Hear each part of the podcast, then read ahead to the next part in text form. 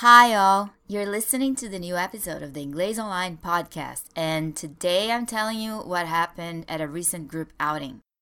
Thank you for listening and for telling everyone you know, and enjoy the podcast.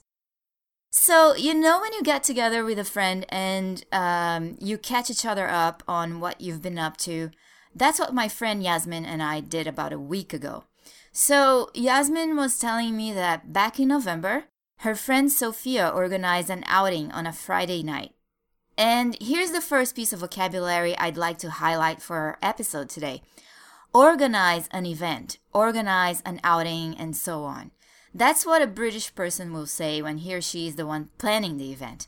I'll give you an example. Um, a few weeks ago, I organized dinner for a few friends of mine.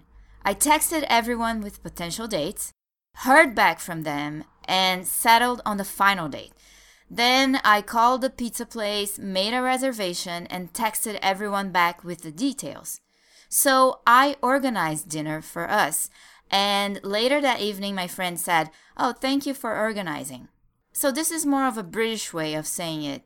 I guess in the US, you'd say something like plan dinner rather than organize.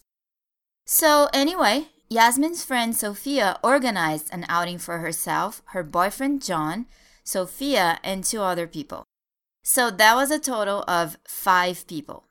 They went to a new pub in the neighborhood, and once there, they found a table and grabbed some drinks. Sophia, however, was disappointed that there was no dance floor. She really wanted to dance that night, and she was expecting to find a good dance floor and some nice music.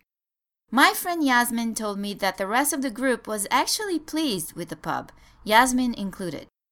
Sophia wouldn't let it go, though.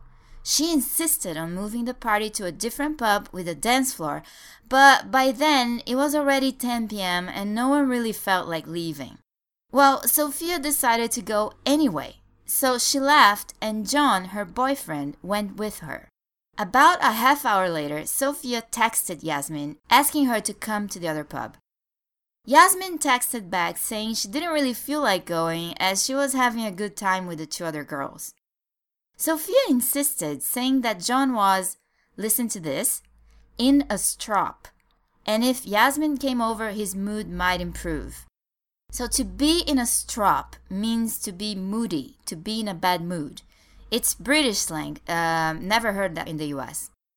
So basically, Sophia wanted Yasmin to get to the second pub because she thought John's mood would improve. That's because Yasmin and John have been friends for years. So John was in a strop. And here's another idiom my friend used to describe the situation. She said, Sophia told me John was throwing his toys out of the pram. What does pram mean? A pram is a stroller, a four wheeled sort of chair where you put your baby and then you push it, of course. So the baby will often have toys in the pram, right? And when the baby has a strop and wants to throw a little tantrum, he or she will start throwing their toys out of the pram. So when Yasmin told me that John was throwing his toys out of the pram, what she meant was uh, John was being immature and behaving like a child, maybe throwing a little temper tantrum.